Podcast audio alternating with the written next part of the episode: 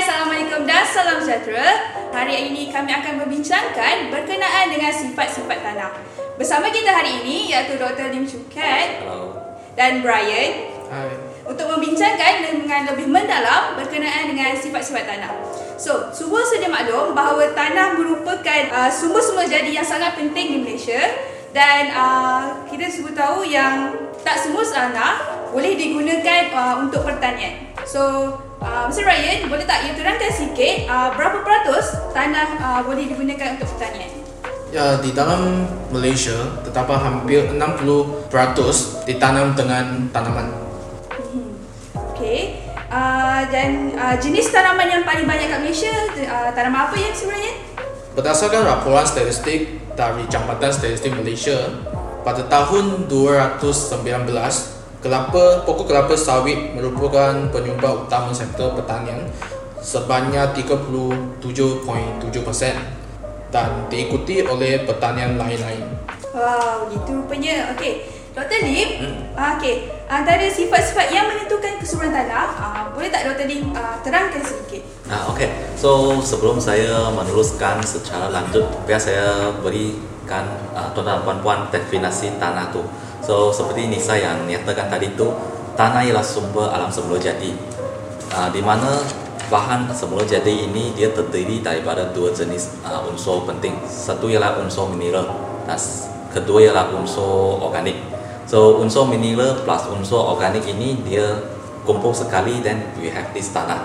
Jadi di Malaysia ataupun di seluruh dunia lah, uh, saya ni bukan soil scientist, saya bukan saintis dalam pakar tanah. Jadi mungkin saya ada sedikit konsep kesilapan lah. Tapi tak apa, saya akan kongsikan pengalaman saya sebagai seorang agronomis semasa saya melawat ladang-ladang ataupun tengok uh, kegiatan ekonomi pertanian. So s- memang ada berbagai jenis tanah di Malaysia lah. Tapi hal ini kami bukan kata nak, nak terangkan jenis-jenis tanah. Tetapi sebaliknya hari ini kami akan kata akan discuss tentang sifat-sifat tanah. Jadi sifat-sifat tanah ni ada beberapa sifat. Pertama ialah sifat fizikal, kedua ialah sifat kimia.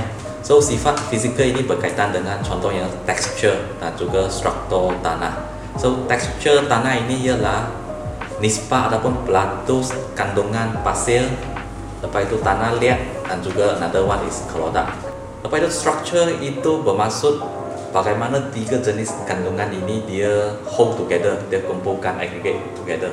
Jadi semua ni dia sangat penting kerana kalau texture tu di mana kalau tanah tu bersifat terlalu berpasir jadi strategi kita letak baja ataupun kandungan nutrien tu berbeza dengan di mana satu tanah di mana kandungan tanah liat dia tu lebih banyak.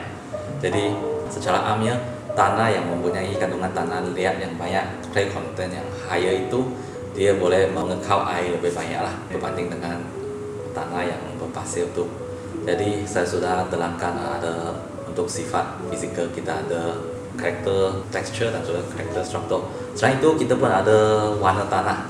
Jadi warna tanah pun ada kepentingannya.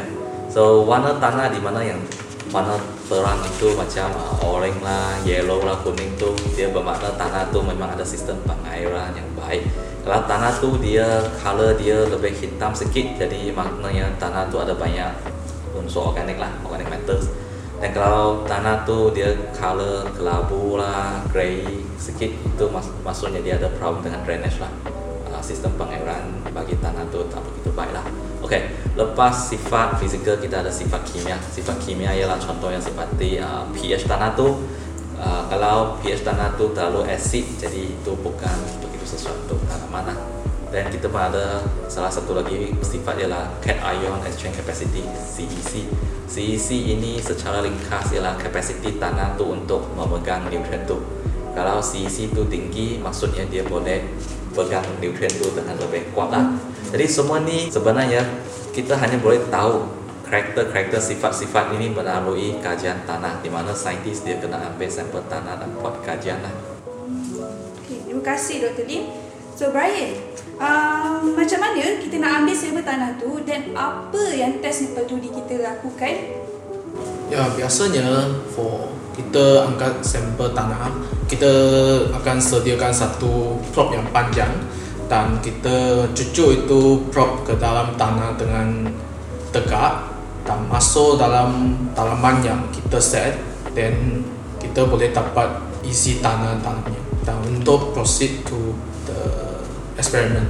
So biasa eksperimen kita akan buat parameter yang terutamanya adalah pH tanah dan isi. Lagi yang Dr. Lim tadi cakap tu CEC itu K-ion exchangeable capacity. Lagi kita akan buat tentang carbon organic.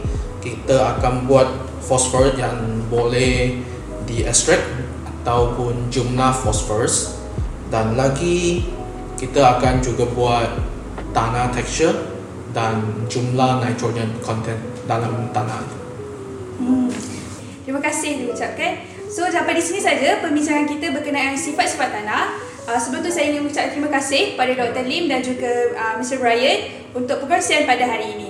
Untuk anda semua jangan lupa untuk follow Facebook kami dan terima kasih.